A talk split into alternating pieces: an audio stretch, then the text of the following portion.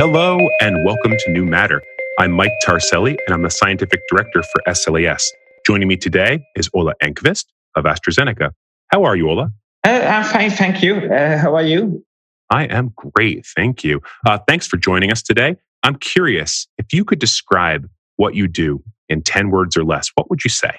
Uh, 10 words is a very strict limit. So, what I'm doing, I'm heading what's called the molecular AI section within AstraZeneca, where we try to drive machine learning and AI for drug design. Excellent. That's about 20, but I'll let you have it. Um, tell me about AI and drug design. How did you get into this field initially? And uh, how does one prepare for this kind of career? Uh, I think how you got into it and what's happening now. So let's start with that. I mean, the, the, I think there was a time before and a time after for machine learning and AI. So, so I joined um, uh, the industry 2000 and as I said, 2004. We already at that time used machine learning for property prediction and so on. Uh, and that was a useful tool. You could have impact on projects with that and so on.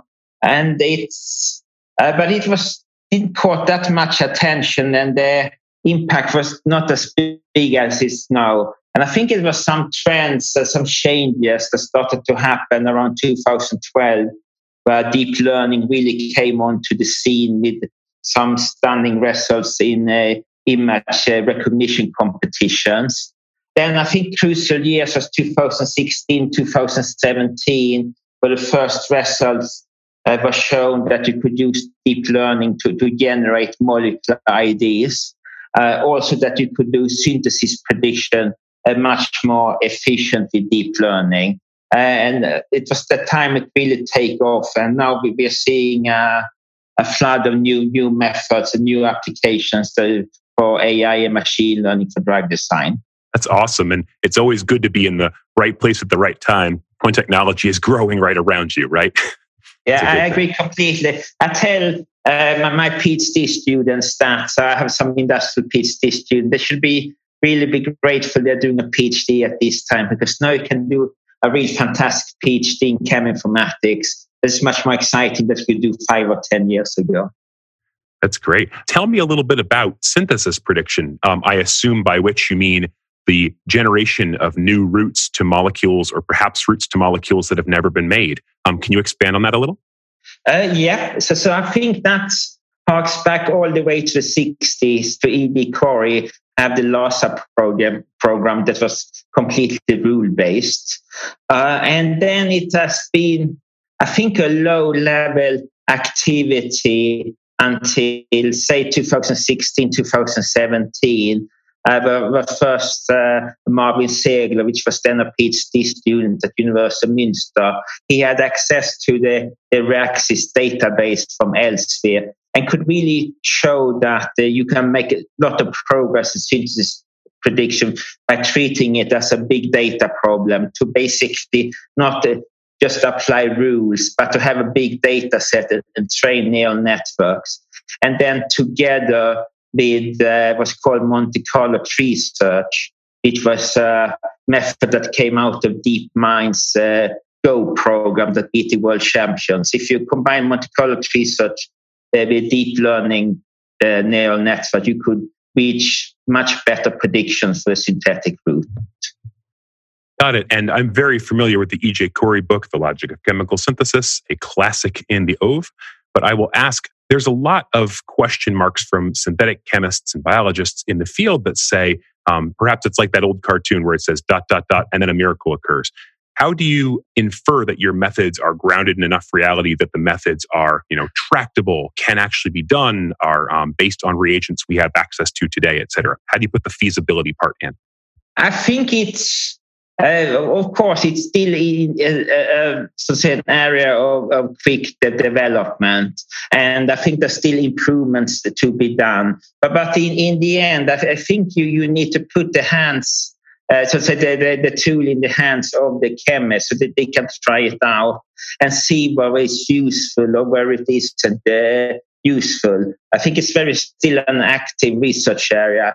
Uh, at AstraZeneca, we, we try to uh, basically um, when the, the, the chemist proposes molecules and put it in, into, so to say, the, the, the system for, for potential synthesis. Uh, there's also the possibility to get the synthetic uh, uh, route predicted through both an internal tool and from the MDSLP uh, consortia that is led by the MIT Chemical Engineering Department, which has also uh, been uh, heavily involved in developing the synthetic route prediction tools. Thanks much for that. And shout out to MDSLP, of which I was involved a few years back. And Connor Coley, uh, a founding member of that, was involved with our AI conference efforts. So it all comes yeah. back. Small community. yeah, um, yeah, no, no. And I think they have done a great work at the MIT. So I think the original idea was from Marvin Segal's paper, but actually uh, to, to really productionalize it, to, to develop a tool that, that people can use that has been done by uh, Connor, Klaus, Regina, and Tommy uh, at MIT. Excellent. So, so tell me about data that comes into you as a computational scientist and a chem informatician. What do you wish that scientists knew from an assay perspective, a chemistry perspective, et cetera, or even an automation perspective of how to get you the right and good and curated data so that you can do what you need? Yeah. Uh, well, well, first, aside that, that it's a fantastic time and the time gets better and better because more, much more data is generated. Uh, and I think that is, makes me so optimistic about machine learning AI because I think to have sustained innovation in the field, I think uh, more data is necessary. And we're seeing a lot of progress like techniques like uh, transcriptomics is making a lot of progress, genomics, of course. There are several exciting uh, new technologies that has generated very interesting data sets. Uh, one is the cell paint uh, system, mm-hmm. which is an image based uh, assay, which is uh, very information rich. I think that's one interesting aspect. Uh, when it comes to chemical reactions, I think there's a lot of interest in uh, high throughput experimentation. And now this will also will, will generate a lot of data uh, a screening technology that generates a lot of data is a DNA encoded library technology that is getting uh, more and more common. So, so that it is. There's a lot of things going on at the moment. So it's really exciting times, and uh, one should not separate the, the, the, data generation from the data exploitation. I think they should need to be t- uh, tightly interlinked. Got it. So you are absolutely awash in high quality experimental data coming in from multiple streams. So Tell me, as I a, think it, it, so, so yes, it's, it's always a uh, so say compromise between the quality and the quantity. Uh, you need to find the right compromise there. Uh, you, you both have the high quality, but also you would like the big data sets. So, so there's a, always a compromise involved there. Got it. So, so explain for the listening audience your process as you come in as a computational scientist. You have so much data to start from. You have so many techniques you can apply to it, and so many sort of decision states and disease states you can apply these to. How do you start on a project? You, Ola, like what's your first step? I mean, it's. I mean, for us, I'm coming in. It's a lot to drive the, the machine learning AI for for drug design, and then we, we have a starting point uh, hit molecules. That could come from virtual screenings and computational work, could be from high throughput screening, could be from DNA encoded library screening.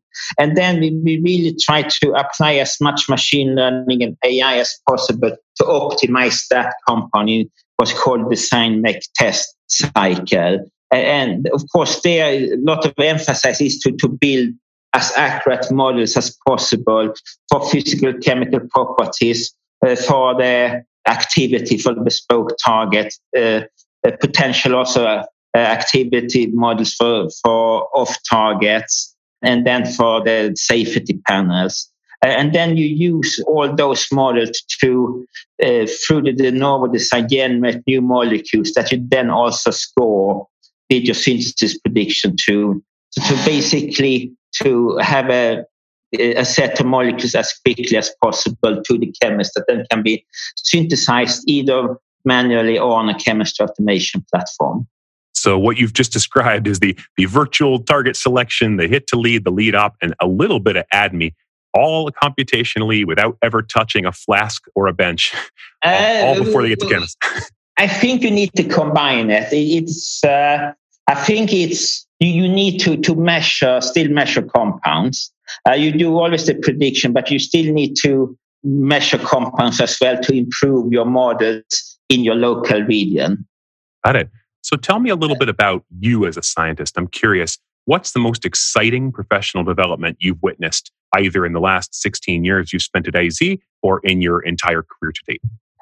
I think the most exciting is actually when I first saw the novel generation molecules that it actually worked.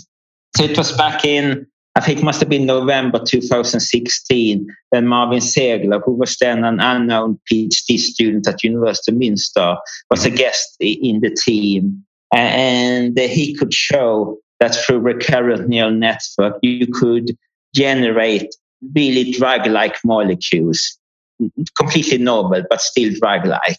Then I realized that somehow this is uh, will be a transformative, uh, so to say, technique for how we approach drug design. Yeah, your own little pocket of chemical space just for you and done using real rules, right? That's amazing. Yeah, so it's, uh, I think that the advantage is that you can really sample now from the whole chemical space. Exactly.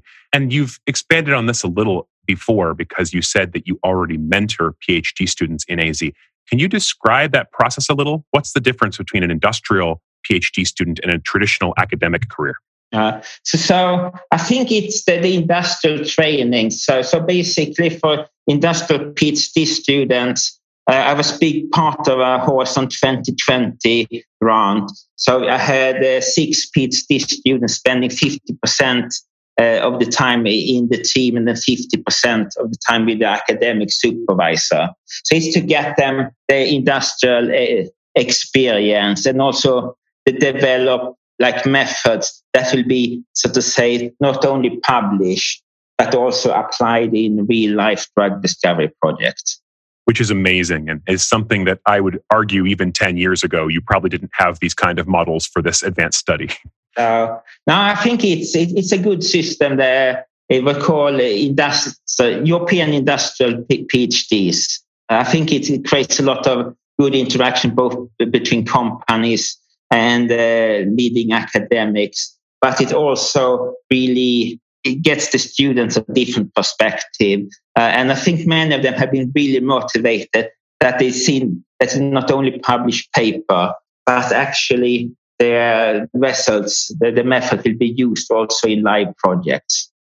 Right. They're watching their work be useful in drug discovery. That's great. Mm-hmm. So tell me a little bit about uh, with your both your professor type hat on and your chem informatics hat on what tips do you have for younger generations coming up say undergraduates and early graduate students who are in this automation screening and data science space what should they be learning doing what should they be aware of that they may not yeah. be okay i think first uh, i think that they i should say they have done a fantastic career choice i mean the intersection between automation data generation and data analysis, data modeling, I think we will be a very important area for the decades to come.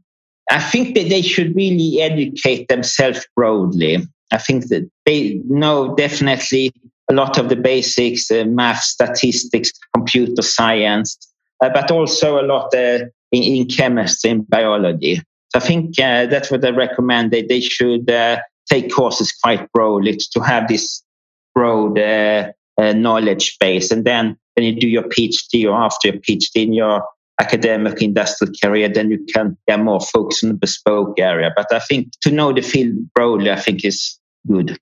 Understood. Thank you very much for this time. And any closing thoughts you'd like to leave the audience with? No, just to say that it's uh, really fortunate to be part of these exciting times where we can really see the impact of uh, AI and machine learning in drug discovery and drug design. Thank you very much, Dr. Ola Enqvist, AstraZeneca. Take care. Okay, thank you.